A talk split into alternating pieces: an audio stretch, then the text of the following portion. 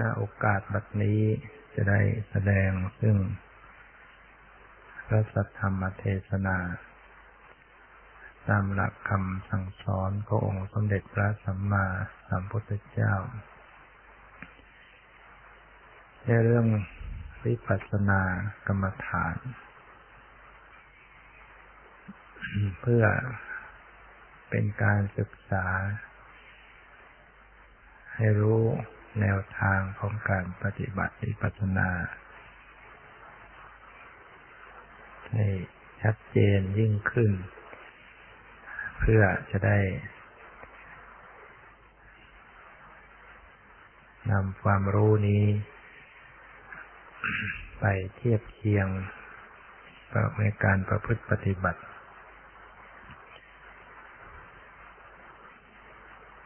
เรื่องของ การปฏิบัติวิปัสสนานั้น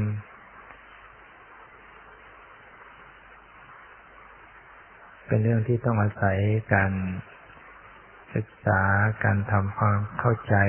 ให้ดี ถ้าเว้นการฟังการศึกษาให้แยบคายแล้ว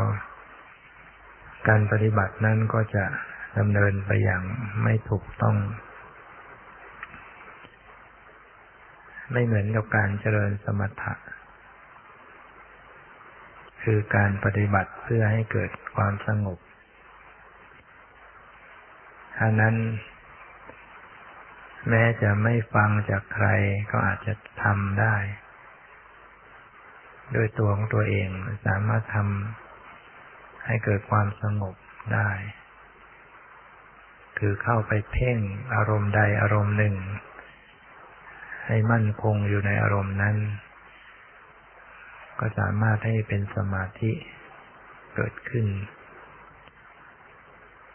เพราะว่าการเจริญสมถะนั้นก็เป็นการเพ่งต่ออารมณ์ที่เป็นบัญญัติคือสมมุติ เพ่งอารมณ์ที่เป็นสมมุติ ก็ทำให้ผู้ปฏิบัตินั้น เข้าใจได้ง่าย แต่พอเจริญวิปัสสนานั้นจะทำเองโดยไม่มีการศึกษานั้น ย่อมเป็นไปไม่ได้สำหรับสาวกทั้งหลาย ยกเว้นพระปัจเจกพุทธเจ้าและพระพุทธเจ้าเท่านั้น นอกนั้น ถ้าขาดการศึกษาการฟังคำสอนของพระเจ้าแล้วก็ปฏิบัติไม่ถูกเพราะการเจริญวิปัสสนานั้นต้องกำหนดปรมัต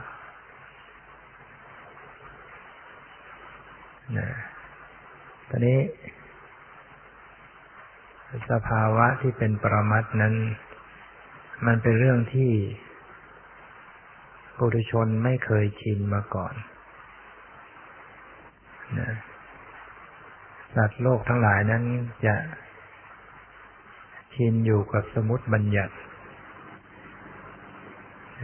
อยู่กับอารมณ์ที่เป็นสมุติบัญญัติ จนยึดสมุติบัญญัตินั้นว่าเป็นความจริง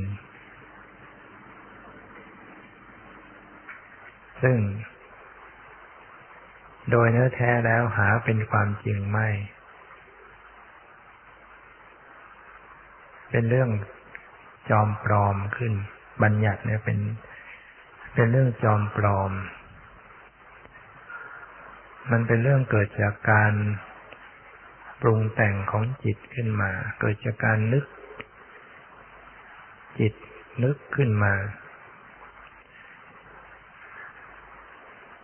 ด้วยสัญญาความจำที่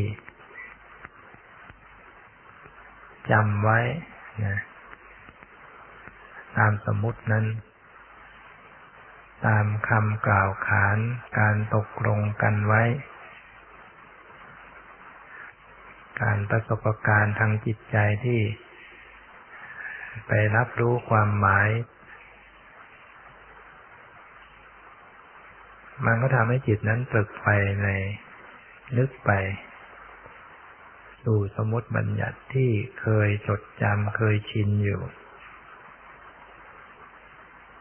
จนเราแยกไม่ออกว่า สิ่งที่เราเคยชินนั้นมันเป็นสมมุติ มันเป็นความไม่จริง เราก็จะบอกว่ามันจริงความรู้สึกของเราก็ว่ามันจริง แต่พระพุทธเจ้าแสดงว่ามัน ไม่ใช่ของจริง โดยสภาวะแล้วไม่ใช่ของจริง จะเป็นจริงก็เป็นจริงไปตามสมมุติ อันนี้แหละเป็นส่วนสำคัญประการหนึ่งที่ ผู้ปฏิบัติธรรม ที่เจริญวิปัสสนากรรมฐานจะต้องทำความเข้าใจให้ดี มิฉะนั้นแล้วเราก็จะหลงอารมณ์เราจะกำหนดอารมณ์ที่เป็นปรมัตไม่ตรงไม่ถูกต้อง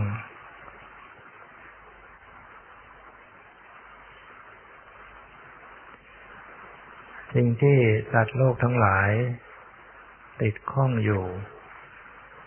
ในความจริงที่เป็นสมมุติ เช่น ความเป็น ตัวตน ความเป็นเราเป็นเขา ความเป็นสัตว์บุคคล ความเป็นหญิงเป็นชาย อย่างนี้เราก็บอกว่ามันเป็นจริงนะก็ว่ามีตัวเราจริง มีแขนมีขา มีหน้าตา มันเป็นรูปร่างสันฐานเนี่ยเราก็ว่ามันมีความจริง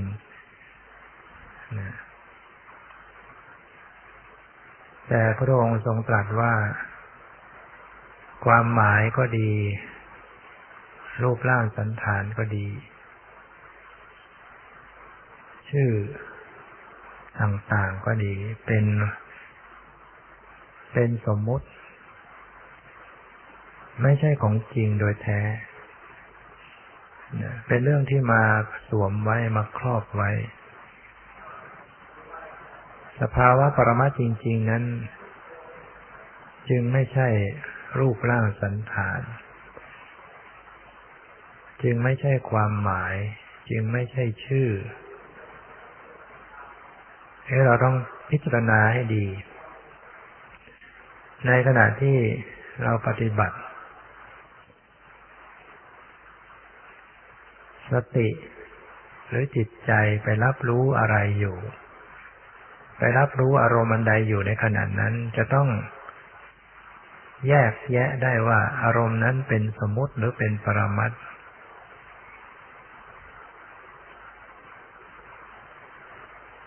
ก็โดยอาศัยที่เรามีหลักปริยัติเข้ามา ช่วย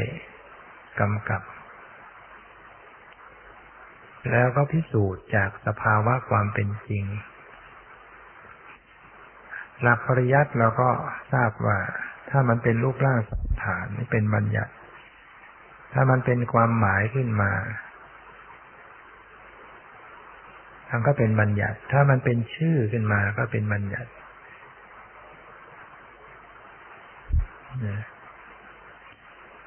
สิ่งที่เป็นปรมัตจะต้องพ้นจากสิ่งเหล่านี้ ให้ว่าเราปฏิบัติเราพิสูจน์ ว่าสิ่งที่เป็นปรมัตมันเป็นจริงไหม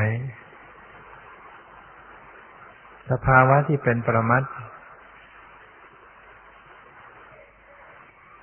มันมีข้อพิสูจน์ ก็คือว่าไม่ต้องมีการลึก จิตไม่ต้องมีการลึก สภาพธรรมนั้นก็มีอยู่ ทีนี้ไอการนึกเนี่ย ถ้าเราสังเกตไม่ออกเราก็ไม่รู้ว่าจิตมันมีการนึก อันนี้มันนึกจนชำนาญแล้วจนไม่ต้อง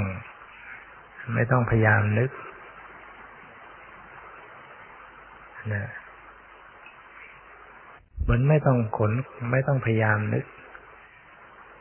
เขาก็สามารถจะเห็น รูปร่างสันฐานได้ หรือว่า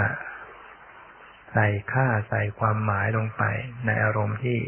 รับรู้นั้น ถ้าหากว่าเป็นผู้มีความแยบคาย ก็จะพบว่า มันยังมีการนึกอยู่นะ จิตมีการนึกนะสภาวะที่รับรู้ปรมัตนั้น มันไม่ต้องนึกอีกประการหนึ่ง สภาวะปรมัตนั้นมันเป็นสิ่งที่ ปรากฏหมดไปนะมันจะแสดง ลักษณะที่ปรากฏแล้วหมดไปให้ดูนะ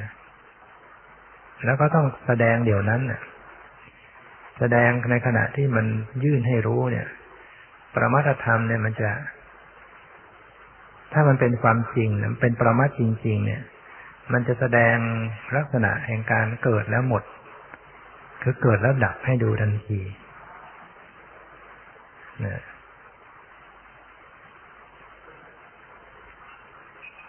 เพ ราะฉะนั้นเมื่อผู้ปฏิบัติเจริญสติเข้าไปจดสภาวะของปรมัตมันจึงเป็นเรื่องที่มีพยานหลักฐาน มันเป็นเรื่องที่ปฏิเสธไม่ได้ มันจึงเป็นเรื่องหมดความสงสัย เพราะว่าสิ่งที่ปรากฏนั้นมันมันมันปรากฏให้เห็นให้รู้ ในลักษณะดังกล่าวแล้วนั้น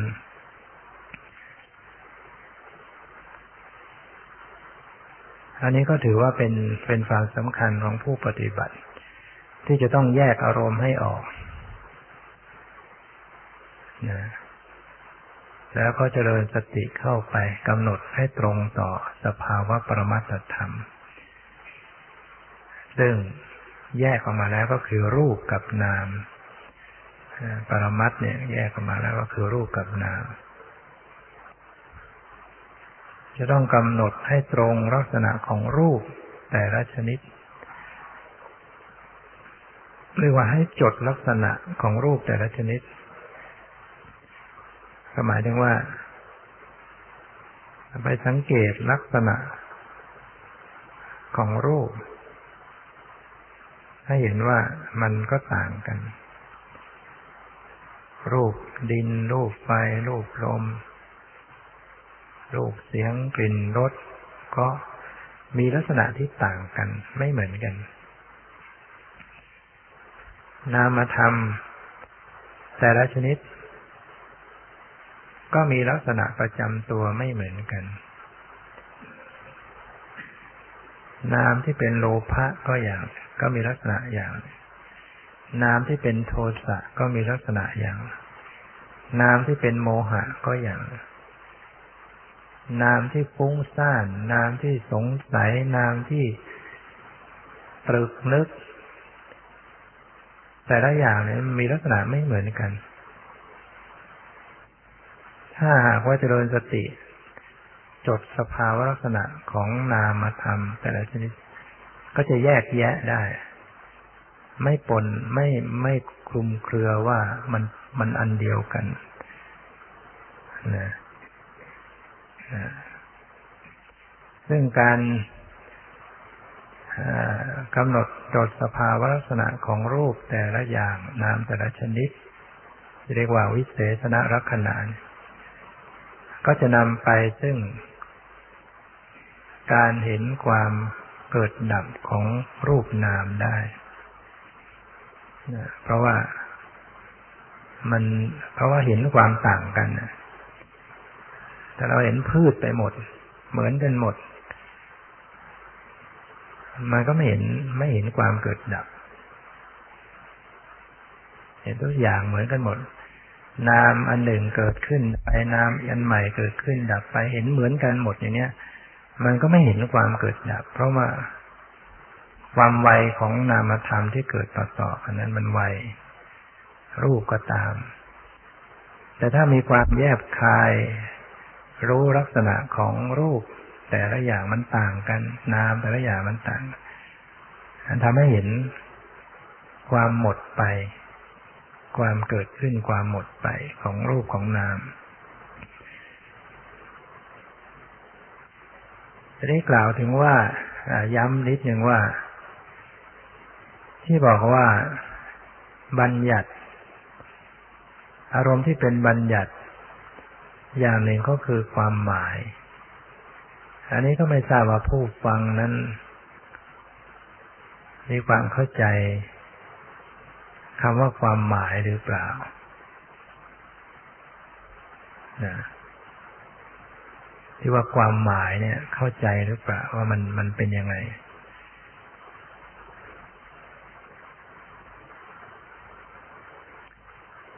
ยกตัวอย่างเช่น ลมหายใจเนี่ย ลมหายใจนะที่จริงมันเป็นปรมัตลมที่เข้าไปออกมาเนี่ยที่มันมันเป็นปรมัตฉะนั้นเมื่อกระทบ มันเข้าไปมันก็ทำให้เกิดความตึง หรือว่ากระทบที่โพรงจมูกมันก็ทำให้ มีความเย็นความร้อน เพราะว่าในลมนั้นมันก็มีธาตุธาตุไฟปนอยู่ด้วย ก็มีความเย็นความร้อน นี่คือปรมัตแต่เมื่อ ผู้ปฏิบัติไปกำหนดลมหายใจ คือลมซึ่งมีลักษณะตึงหย่อน หรือว่ามันมีธาตุไฟเป็นลักษณะเย็นร้อน แล้วก็ไปใส่ค่ามันคือใส่ความหมาย ความหมายว่ามันเข้าไป มันมีลมเข้าไป มันมีลมออกมา อย่างนี้คือคือความหมายน,นี่ขยายความของคำว่าความหมายให้ใหทราบ หรือว่าลมเนี้ยมันยาว ลมนี้มันสั้น อย่างนี้คือความหมายนะ หรือถ้ายิ่งไปกว่านั้นเห็นเป็นเป็นมโนภาพ เห็นเป็นสายเหมือนเป็นสายเป็นเส้น เป็นปุยนุ่น เป็นละออง เป็นภาพขึ้นมา เป็นมโนภาพขึ้นมา นั่นก็เข้าลักษณะนิมิตหรือว่าสันฐานเห็นเป็นสันฐานขึ้นมา คือเป็นรูปร่างขึ้นมานะรูปสันฐานก็คือ รูปร่างสวดทรงของ สิ่งที่เห็นสิ่งที่เข้าไปแล้วรู้เนี่ย มันมีสุดทรงรูปร่างสันฐาน นั่นก็เป็นความหมายนั่นก็คือบัญญัติที่ว่าความหมายก็เช่นว่ามันยาวมันสั้นมันเข้ามันออก ส่วนรูปร่างสันฐานก็คือเห็นมันเป็น มันยาวมันเป็นเส้นมันเป็น กลม มันแบน มันเหลี่ยม มันโค้ง มันคือสวดทรงแหละ นั่นคือเป็นสันฐานขึ้นมา นั่นเป็นบัญญัติ ส่วนว่าเรียกชื่อ พอกำหนดแล้วเราเรียกชื่อว่าเรียกชื่อออกได้ว่ามันมีการพูดในใจ เรียกชื่อในใจ เรียกว่าเข้า เรียกว่าออก เรียกว่าพุทธเรียกว่าโท หรือเรียกไปมากๆไปกว่านั้น เป็นเป็นชื่อเรียกอยู่ในใจ นั่นก็คือบัญญัตินะอันนี้ในกรณีที่ ผู้ปฏิบัติไม่ได้กำหนดลมหายใจ เพราะว่าการปฏิบัตินั้น ก็เริ่มต้น จากข้ออื่นๆก็ได้ จะเริ่มต้นจากการดูลมหายใจก็ได้ หรือว่าจะเริ่มต้นจากดูอิริยาบถก็ได้ หรือว่าจะเริ่มต้นจากดูอาการสามสิบสองเนี่ย ผมขนเล็บฟันหนังก็ได้ การที่ดูอิริยาบถแล้วเราก็ลองพิจารณาว่า ในขณะที่กำหนดดูอิริยาบถถ้ามันมีสวดทรงของกายขึ้นมา อารมณ์นั้นจะต้องเป็นบัญญัติ เรากำหนดท่าทางเนี่ย ในท่าทางนั้นเนี่ยมันมีสวดทรงอยู่ไหมท่าทางนั้นสืบเนื่องมาจาก มีสวดทรงของกายไหมนะถ้ามันมีสวดทรงอยู่ มันก็จะเป็นบัญญัติหรือว่าเราใส่ค่าลงไปว่า นี่คือการนั่ง มันมีความหมายนะเป็นความหมายขึ้นมา ความหมายว่านั่ง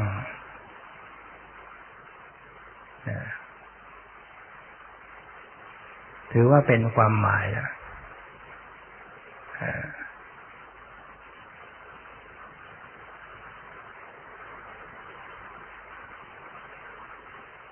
เพราะฉะนั้นเราก็ต้องแยกแยะให้ออก ถ้าว่าสติระลึก ไปสู่ปรมัตจะต้องไม่มีรูปร่างสันฐานในขณะนั้น จะต้องไม่มีความหมายในขณะนั้น จะต้องไม่มีชื่อในขณะนั้น เพราะฉะนั้น ถ้ากำหนดจดสภาวะปรมัตอยู่ สติอยู่กับปรมัตอยู่ มันจะไม่รู้เลยว่านั่งอยู่ หรือยืนอยู่เดินอยู่นอนอยู่ ความรู้สึกของผู้ปฏิบัติ ก็อาจจะมีความรู้สึกว่า นั่นไม่ใช่เป็นความรู้ ความรู้จะต้องให้รู้ตัวอยู่ว่านั่ง หรือว่ายืนหรือว่าเดินตามความเคยชินว่า อย่างนี้คือความรู้ นั่นก็เพราะว่าเราเคยชินอยู่กับสมมุตินะกับความจริงโดยสมมุติเนี่ย ที่เราว่าเป็นความจริงนั่นแหละแต่แต่แท้ที่จริงแล้วเนี่ย มันกลับเป็นเรื่องจากการที่ใส่ค่าใส่ความหมายลงไป ซึ่งเป็นบัญญัติ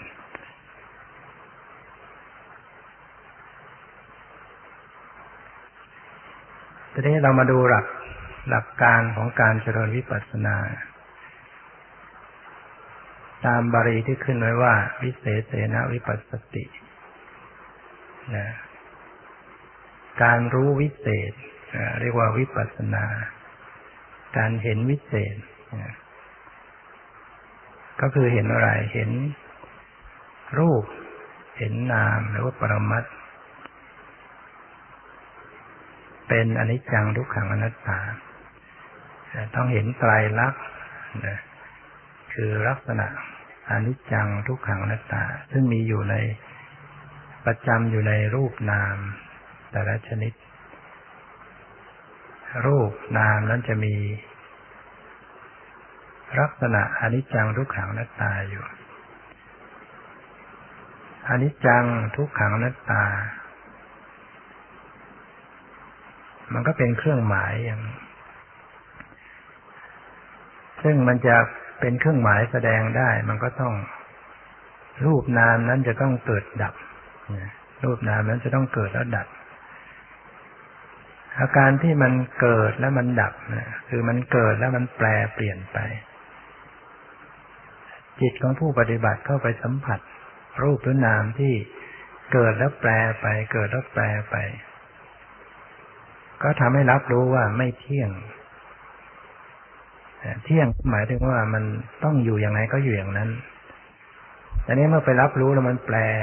ปรากฏแล้วแปลเปลี่ยน ประการที่สองทุกขลักษณะ ก็หมายถึงลักษณะแห่งความเป็นทุกข์ ในที่นี้หมายถึงสภาพที่ทนที่ทนอยู่ในสภาพเดิมไม่ได้ นะหมายถึงสิ่งที่ทนอยู่ในสภาพเดิมไม่ได้ก็คือมันต้องคือมันเกิดแล้วมันดับไปนั่นเอง จึงจะเรียกว่าเห็นทุกข์เห็นทุกขลักษณะฉะนั้นรูปนามนี้มันเกิดแล้วมันดับ อาการที่มันเกิดแล้วมันดับไปเนี่ยเรียกว่าทนอยู่ไม่ได้ ทนอยู่สภาพเดิมไม่ได้ ทนอยู่ไม่ได้ก็จะเป็นทุกข์นะความทุกข์ในที่นี้คือทนอยู่สภาพเดิมไม่ได้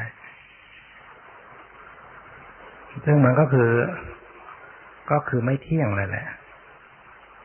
เกิดแล้วแปลเปลี่ยนดับไป ก็คือไม่เที่ยง ไม่เที่ยงดังนั้นทุกข์ก็คือไม่เที่ยงนั่นแหละ อนัตตาคือลักษณะที่บังคับไม่ได้ บังคับไม่ได้มันก็คือทุกข์นั่นแหละคือทนอยู่ มันเกิดแล้วทนอยู่ไม่ได้มันดับไปบังคับไม่ได้ จะพบว่าบังคับไม่ได้ มันเกิดแล้วมันต้องดับไป บังคับไม่ได้ ฉะนั้นที่จริงแล้วอนิจจังทุกขังนัตตา มันก็อยู่ในที่เดียวกันเนี่ยอยู่ในที่เดียวคือมันเป็น อยู่ในความเกิดดับของรูปนาม เป็นเพียงแต่ว่าสติปัญญาของผู้ปฏิบัติเข้าไป รู้สึกกับรูปนามที่มันเกิดดับนั้น ในแง่ไหน ในแง่ว่ามันแปลไปเปลี่ยนไป หรือว่ามัน มันทนอยู่ไม่ได้ ดับไป มันทนอยู่ไม่ได้ดับไป หรือว่าบังคับมีความรู้สึกบังคับไม่ได้ บังคับไม่ได้ นะ ผู้ปฏิบัติ ที่จะชื่อว่า เจริญวิปัสสนาหรือว่าวิปัสสนาญาณได้เกิดขึ้น จะเรียกว่าเป็นวิปัสสนาก็คือต้องเห็นคือปัญญานั่นเอง ปัญญาก็คือสภาพเห็นนะสัมมาทิฏฐิการเห็น เห็นอันนี้หมายถึงเห็นทางใจนะคือไปเห็นรูปนามมันเกิดดับ เป็นอนิจจังทุกขังนัตตานะจึงจะเรียกว่าวิปัสสนา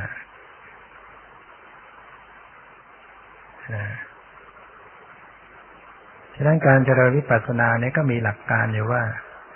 สตินั้นจะต้องระลึกให้ตรงลักษณะของรูปของนาม ถ้าไม่ตรงรูปตรงนามมันก็ มันก็ไม่เห็นความจริงของรูปนาม คืออนิจจังทุกขังอนัตตา การปฏิบัติจึง ต้อง ปล่อยจากสมุติบัญญัติอารมณ์ อารมณ์ที่เป็นบัญญัติกำหนดให้มาตรงต่อปรมัตคือรูปนาม และรูปนามนั้นก็จะต้องเป็นปัจจุบัน คือต้องกำลังปรากฏกำลังที่กำลังปรากฏเกิดดับอยู่ ปัจจุบันนี้หมายถึงว่ากำลังปรากฏ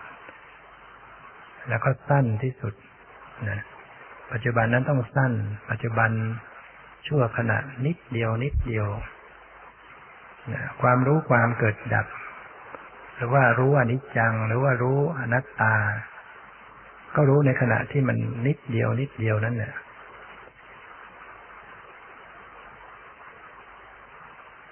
นี่ก็เป็นเป็นหลักการว่าวิปัสสนานั้นจะต้องมีสติ ระลึกที่ปรมัตคือรูปนามที่เป็นปัจจุบัน ที่จะเป็นวิเรียกว่าวิปัสสนานั้นก็จะต้องเห็นรูปนาม เกิดจากเป็นอนิจจังทุกขังนัตตามันก็เป็น เป็นข้อมูลเป็นแนวทางให้การประพฤติปฏิบัติของเราเนี่ยมีหลัก มีหลักเกณฑ์ มีหลักแนวทาง เราก็จะต้องตัดสินได้ในขณะปฏิบัติ ว่ามันผิดหรือมันถูก มันตรงความจริงไหม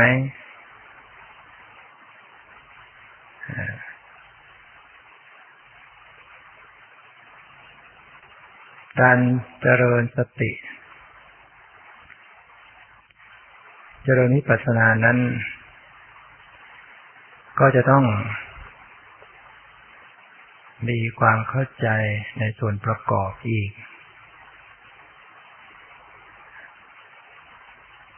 ว่าเราจะดำเนิน อย่างไร ที่จะทำให้สติ ระลึกได้ตรงต่อปรมัตคือต่อรูปนาม ได้ติดต่อกันอยู่ ได้ละเอียดได้แยกคาย นั่นก็คือว่า พระองค์ก็ตรัสไว้แล้วว่า ให้ละอภิชาและโทมนัสในโลกให้พินาศโลกก็คืออารมณ์ที่กำหนดอยู่เนี่ย รูปนามเนี่ยก็ถือว่าเป็นโลก ขณะที่กำหนดหรือระลึกรู้รูปนามอยู่เนี่ย ก็อย่าให้มีอภิชาและโทมนัสเข้าไป ความยินดียินร้าย อันนี้ก็เป็นเป็นหลักหลักการ อันนี้เมื่อปฏิบัติ ผู้ปฏิบัติก็ต้องเข้าไปสังเกตให้ดีว่า มีอภิชาและโทมนัสในในขณะปฏิบัติไหมอภิชาซึ่งองค์ธรรมแล้วก็คือตัณหา หรือว่าโลภะโลภะก็คือความทยานอยาก หรือว่าชอบใจติดใจ คือความอยาก โทมนัสก็คือการยินร้าย เป็นลักษณะการปฏิเสธ การไม่ชอบใจ หรือว่าผลักดัน อภิชามันเหมือนกับดึง โทมนัสเนี่ยเหมือนกับผลักดันในขณะที่ปฏิบัตินั้นถ้าสังเกตให้ดีว่า ปฏิบัติด้วยความอยากไหม มีความอยากบงการในการปฏิบัติหรือไม่ นับตั้งแต่ว่าการประพฤติปฏิบัติอยู่การวางฐานจิตว่า จะให้มันได้อย่างนั้น ให้มันได้อย่างนี้ อยากจะทำให้มันเสร็จ ให้มันทัน ให้มันได้ ให้มันสำเร็จ ถ้ามีพื้นฐานจิตอย่างนี้ มันก็จะมีอภิชาเข้าไปบงการแต่นี้ในในระยะสั้น ในระยะปัจจุบันที่กำลังปฏิบัติอยู่ ก็ต้องสังเกตด้วยว่ามีตัณหาบงการหรือไม่ เพียงจิต เข้าไปจ้องจับ เข้าไปเพ่งเล็งในอารมณ์ที่กำหนดนั้น นั่นก็มีตัณหาแฝงอยู่แล้วนะ เข้าไปเพ่งเนี่ย เพ่งที่จะจับให้ได้ หรือเข้าไปค้น เข้าไปจะจับอารมณ์ให้ทันถ้าสังเกตแล้วจะมีลักษณะ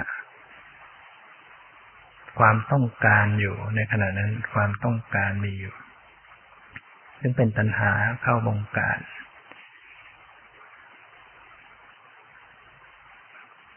เมื่อผู้ปฏิบัติรู้อย่างนี้ก็ต้อง ก็จะต้องละวางจากการเพ่งเลงการต้องการนั้น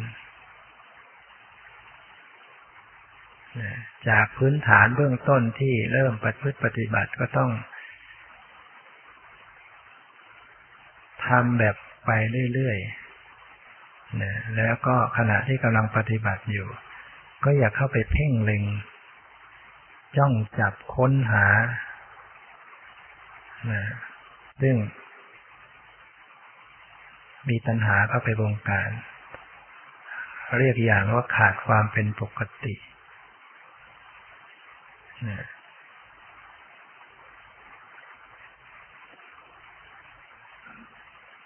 ตอนนี้ลักษณะของโทมนัสยินร้าย ไม่ชอบใจ ก็จะเกิดขึ้นในขณะที่ มีอารมณ์ไม่ดีเกิดขึ้น เช่น สภาพของจิต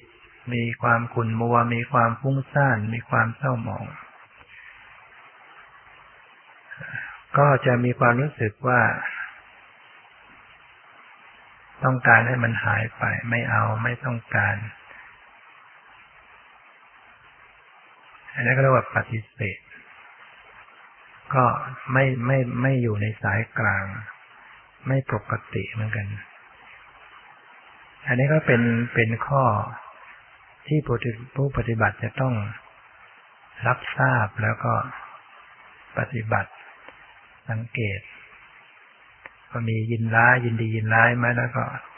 ดำเนินให้มันอยู่ในสายกลางให้ให้กลาง คือให้วางใจเป็นกลางให้ได้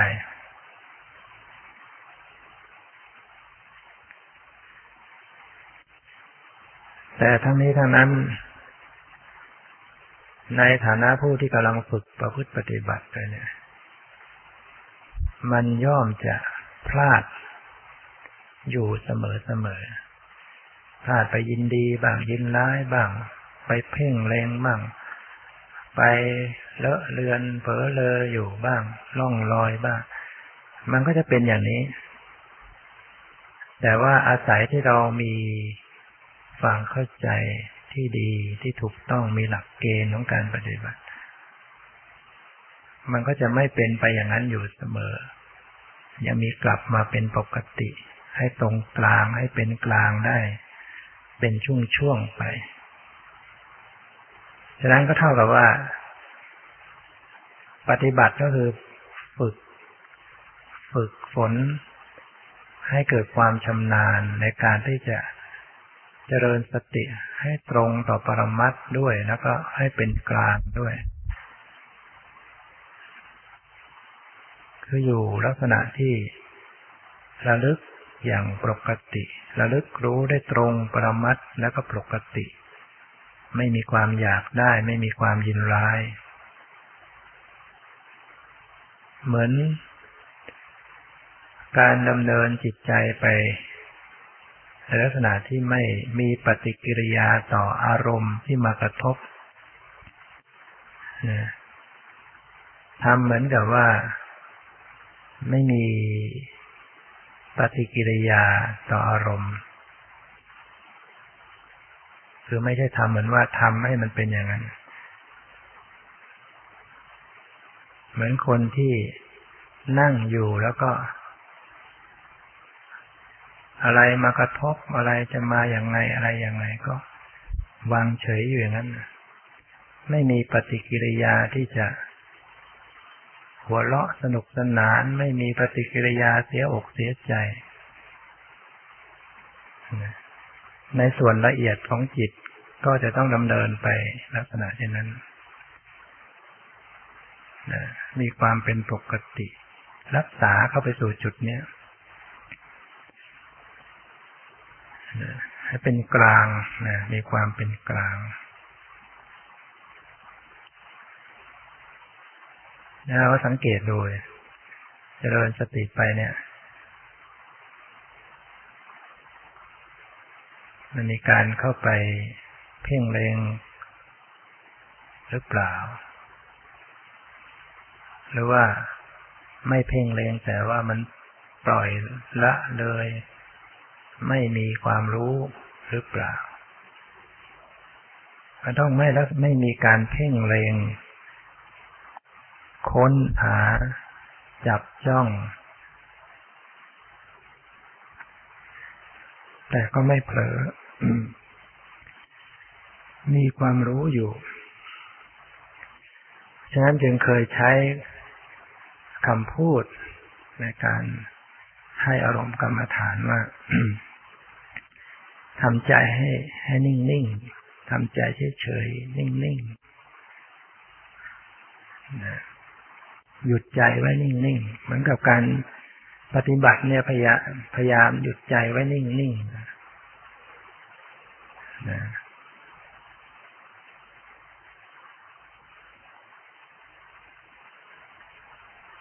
ใครที่รักษาจิต ให้มันอยู่นิ่ง ๆ ได้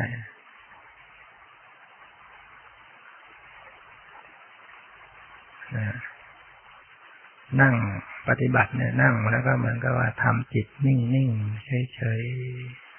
ๆไม่เข้าไปเพ่งเล็งค้นหาอารมณ์ทำจิตนิ่งๆเฉยหยุดใจไว้นิ่งๆแต่มันไม่ใช่นิ่งแล้วไม่รู้อะไรนะ มันรู้นะอารมณ์ อารมณ์ต่างๆนี่มันจะเข้ามาหาเองนะอารมณ์ความรู้สึกใดๆก็ตาม มันก็มาให้รู้เองนะมันต่างกัน ขณะบุคคลหนึ่งปฏิบัติด้วยการเข้าไปสอดส่องพยายาม เพ่งค้นหารู้อารมณ์ต่างๆ แต่บุคคลหนึ่งไม่ใช่อย่างนั้นคือ พยายามจะไม่มีการขนขวายลักษณะเพ่งเล็ง การจะรักษาจิตให้อยู่ปกติเฉยๆ นิ่งๆนะอดใจที่ว่ากลัวว่าจะไม่รู้อะไรออกไป ตัดความวิตกกวงใยว่าจะไม่รู้อะไร คือไม่อยากรู้อยากเห็นอยากยินดียินร้ายอะไร แต่ว่าสภาพธรรมต่าง ๆ มันก็มาให้รู้เองนะมันก็รู้แบบกระชั้นนะรู้ถึงตัว รู้ถึงตัวจิตนะทำให้การรู้นั้นมีความใกล้ชิด แล้วก็ไม่เสียฐาน ก็ทำให้รู้ได้ละเอียด ความรู้สึกที่มีความละเอียด ก็รู้ได้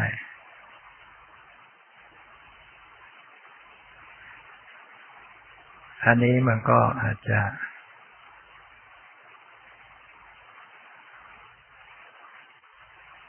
เป็นขั้นตอนของการปฏิบัติ บางคนก็อาจจะทำจุดนี้ทันทียังไม่ได้ ก็คงจะต้องไปทำลักษณะไป เพ่งเลงค้นหาไปก่อนนะไปดูอารมณ์ต่างๆ ให้รู้จักในอารมณ์ต่างๆ ที่เป็นปรมัตให้รู้จักทั่วไปก่อน เหมือนกับอุปมาเหมือนกับคนที่ทำงาน ระหว่างคนที่เป็น หัวหน้า หรือว่าอาจจะเป็นผู้อำนวยการหรือเป็นอธิบดีก็คงจะนั่ง เฉพาะอยู่ในห้องเวลาทำงานแต่ส่วนคนที่รองลงมาก็ต้องไปขนขวายวิ่งเต้นในการทำงานต่างๆให้รู้จักงานมาก แต่เมื่อเป็นใหญ่ขึ้นมาก็คงจะอยู่เฉยๆในห้อง เวลาใครจะมาพบก็ต้องเข้าไปพบถึงที่อุปมาเหมือนการปฏิบัติ ระดับที่เรากำลังฝึกอยู่อาจจะต้องดูอารมณ์ต่างๆมากมายไปก็จะมีการไปฝักใฝ่ค้นหาอยู่ ก็ทำอย่างนี้ไประดับระยะหนึ่งเมื่อถึงระดับหนึ่งก็กลับหยุด หยุดแต่ว่ากระแสของการที่จะรับรู้มันยังมีอยู่ อารมณ์ต่างๆก็มาให้รู้ก็รู้ขึ้นเนี่ยนะ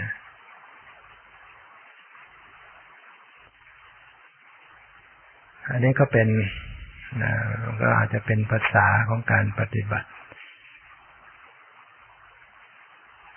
ก็เป็นประโยชน์สำหรับท่านที่กำลังปฏิบัติในจุดนี้อยู่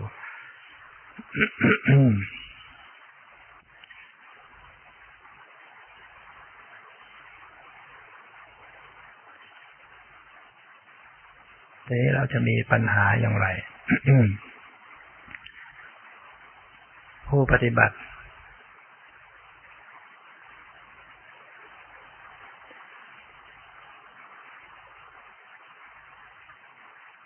การปฏิบัติ ก็แล้วแต่สติปัญญาของแต่ละคนเราอาจจะถอยหลังออกไป ฝึกในระดับของการทำสมาธิไปก่อน ก็ได้ ที่บอกมาว่า หายใจเข้า รู้หายใจก็รู้ว่าเข้ารู้ว่าออกยาวสั้นเนี่ย มันเป็นสมมุติ ไม่ได้หมายถึงว่าปฏิเสธไม่ให้ไปกำหนดอย่างนั้น ดังที่เวลาสอนก็เห็นว่า มีการสอนบางช่วงก็สอนให้รู้หายใจเข้า หายใจออกให้รู้หายใจยาวหายใจสั้นตามหลักสติปัฏฐาน ซึ่ง ก็สอนอยู่นะหรือจะกำหนด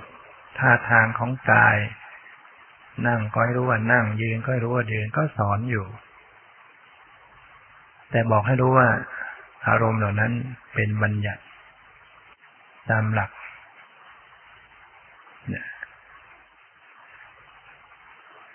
ตามหลักวิชาเห็นไหมเราต้องเอาหลักวิชามาตัดสินด้วย แล้วก็ความเป็นจริงที่พิสูจน์ เพราะฉะนั้น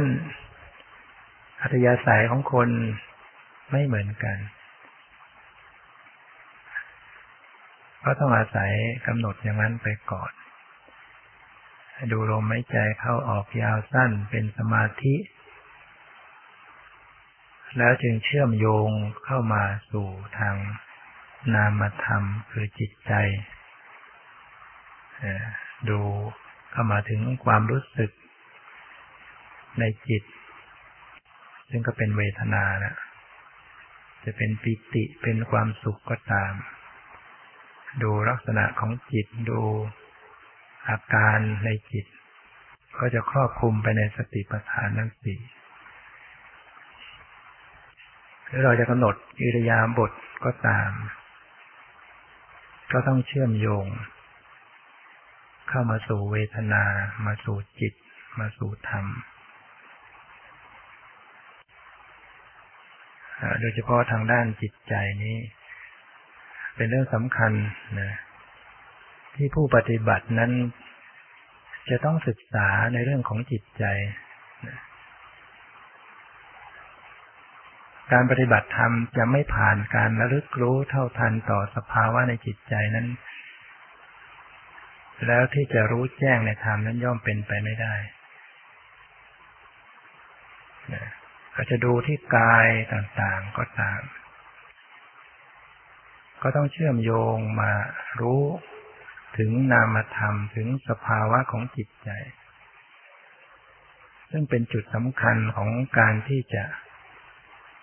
ให้เกิดความรู้แจ้ง รู้จริงรู้แจ้งขึ้นตอนนี้บางคนนั้น ก็ไม่เอาเลยสมมุติปฏิบัติก็เข้าไปสู่ปรมัตถ คือนั่งกำหนดเข้าไปสู่ความรู้สึกเลยนะกำหนดลักษณะปรมัตทันทีไม่ไม่เอาสมมติเลยไม่ไปดูความหมายว่าลมมันเข้ามันยาวมันสั้นไม่เอา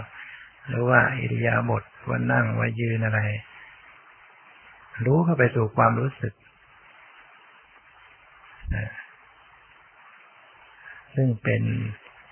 สภาพธรรมที่ปลอดจากรูปร่างสันฐานจากความหมายจากชื่อภาษามันก็ไปรับรู้ความรู้สึก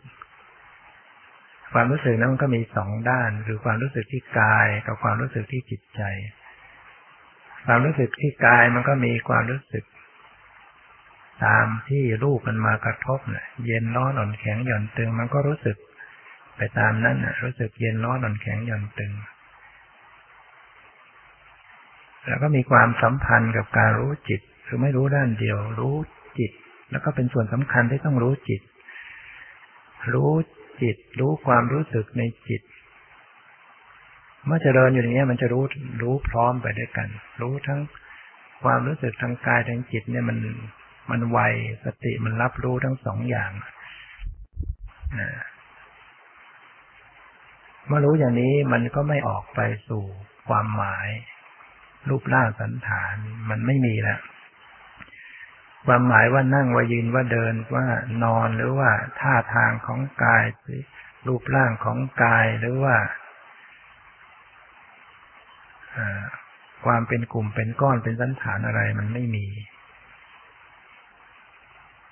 มันมีอยู่กับตัวรู้อยู่กับความรู้ มีอารมณ์ของสติกับมีสติ มี มีการรู้อยู่กับอารมณ์ที่ปรากฏอยู่จริง ๆ อยู่อย่างนั้น เป็นความรู้สึกที่อารมณ์ที่ปรากฏก็ปรากฏหมดไป ปรากฏหมดไปเปลี่ยนแปลงอยู่ มากมายในในความรู้สึกนั้น แล้วก็บอกไม่ได้ว่ามัน มันหมายความว่าอย่างไรเนี่ย แม้แต่จะเรียกว่ามันเป็นดินเป็นไฟเป็นลมเป็นน้ำมันก็ไม่มีชื่อจะเรียก แล้วว่าจะไปเรียกว่ามันเย็นมันร้อนอ่อนแข็ง มันก็ไม่มีไม่มีการเรียก แต่มันมันรับรู้ความเย็นร้อนอ่อนแข็งนะรู้ความรู้สึกนะแต่ว่ามันมันไม่รู้ความหมายไม่ไม่เรียกชื่อ ไม่ไปรู้ความหมาย แต่มันมีสภาพธรรมที่ปรากฏให้รู้อยู่อย่างนั้น เป็นเป็นความรู้สึกต่างๆอยู่ ปลอดจากความเป็นรูปร่างสันฐานหมด ถูกลบไปหมดนะรูปร่างสันฐานถูกลบความหมายถูกลบความ แต่มันก็ มันก็คอยจะมีอยู่แทรกซ้อนขึ้นมา ความหมายมันก็จะแทรกซ้อนขึ้นมา ชื่อภาษาก็จะแทรกซ้อนขึ้นมา หรือบางท่านก็อาจจะมีรูปร่างสันฐานซ้อนขึ้นมา แล้วแต่ความชำนาญของการปฏิบัติ ถ้าเราชำนาญดี มันก็ไม่ออกไปสู่รูปร่างสันฐาน แต่ด้านความหมายหรือชื่อนี้ จะเกิดขึ้นได้ง่ายกว่า เพราะว่า ความปรุงแต่งในจิตนั่นแหละ จิตเมื่อรับรู้อารมณ์มันใดแล้ว มันคอยจะตึกนึกกับในอารมณ์นั้น คอยจะใส่ค่าของอารมณ์นั้น คอยจะเรียกชื่อในอารมณ์นั้น อันนี้แหละคือความปรุงแต่งนะถ้าหากว่าผู้ปฏิบัติไม่รู้ต้นเงื่อนของมัน ต้นของการปรุงแต่งมันอยู่ที่ไหน มันก็อยู่ในในจิตนะความปรุงแต่งมันอยู่ในจิต ถ้ารู้ตรงตรงจุดของการปรุงแต่งความหมายก็ถูกลบไปชื่อภาษาก็ถูกลบไปขณะต่อมาอ่านก็มีเกิดความหมายเกิดชื่อภาษา ผู้ปฏิบัติจะรู้แล้วเพราะว่าเราต้อง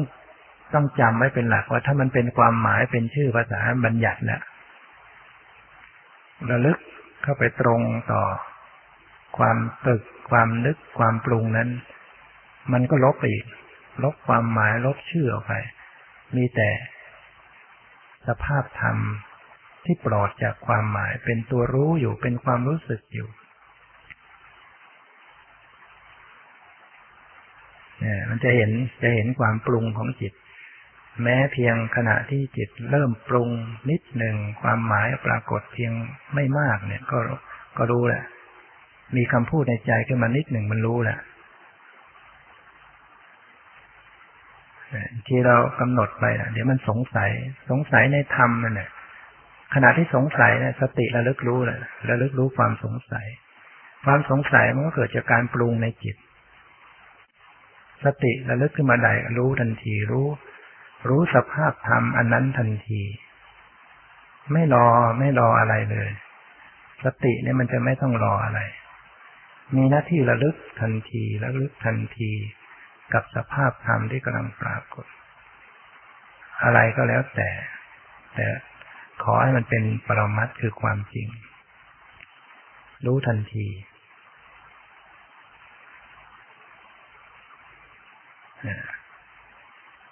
แล้วมันก็จะไปเลยเพ้อความหมายอะเปิดแหละเราลึกทันทีนะ ไม่ใช่ว่าการปฏิบัติแล้วเราก็เมื่อสงสัยอะไรเราก็ไปคิดคิดให้มันกระจ่างไม่ใช่อย่างนั้นนะขณะที่เราคิดวิภาควิจารในอารมณ์ใดอารมณ์หนึ่งอยู่นมันเป็นเรื่องที่จิตปรุงแต่งใส่สมมุติใส่ความหมายใส่ค่าไปมากมาย อยู่อย่างนั้น โดยที่ไม่มีสติระลึกรู้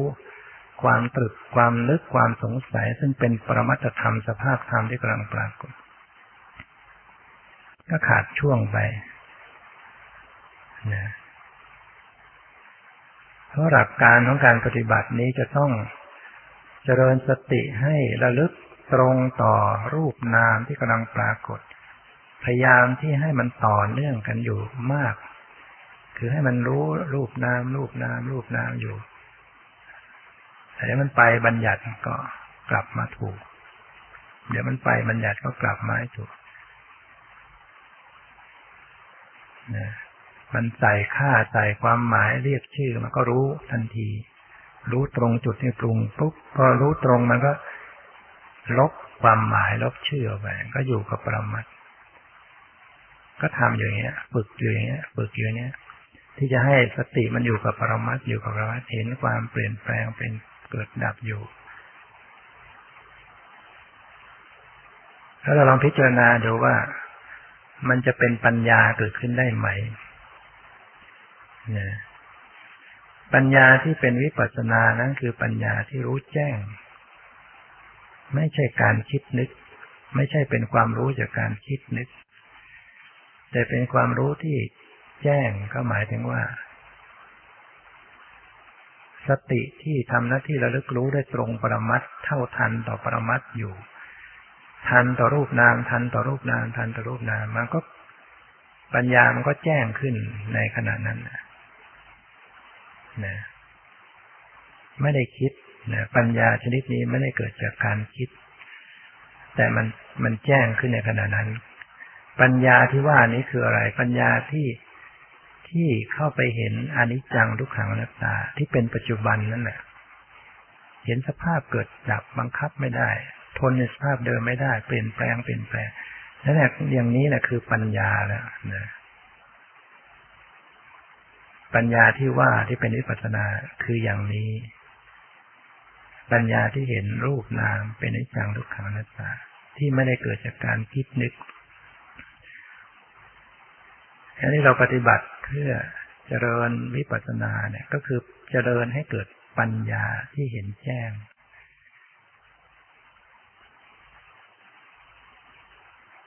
แต่ถ้าหากว่าเราจะไปพยายามทำเอาเอง พยายามที่จะคิดไปในทางแนวทางของปัญญา คิดไปในเรื่องอนิจจัง คิดไปในเรื่องทุกขัง คิดไปในเรื่องอนัตตา คิดไปในเรื่องว่ามันเป็นรูป คิดไปในเรื่องว่านี้มันเป็นนาม มันก็เป็นเรื่องของการตึกในความหมาย ซึ่งเป็นเรื่องปรุงแต่งเป็นเรื่องความคิดทั้งนั้น มันก็เป็นเรื่องที่ขาดขาดตอนการรู้ปัจจุบันรู้ปรมัตแต่การเป็นจริงของผู้ปฏิบัติ มันก็อดไม่ได้นะเราได้ยินได้ฟังธรรมะมาเนี่ย มันก็อดคิดไม่ได้ นั่งไปเนี่ยมันก็คิด แต่ว่ามันคิดขึ้นมาเนี่ย สติมันต้องระลึก ขึ้นมารู้ทันให้ว่าฉุกระลึกรู้ความคิด รู้ความปรุงแต่ง รู้ความสงสัย รู้ความตึก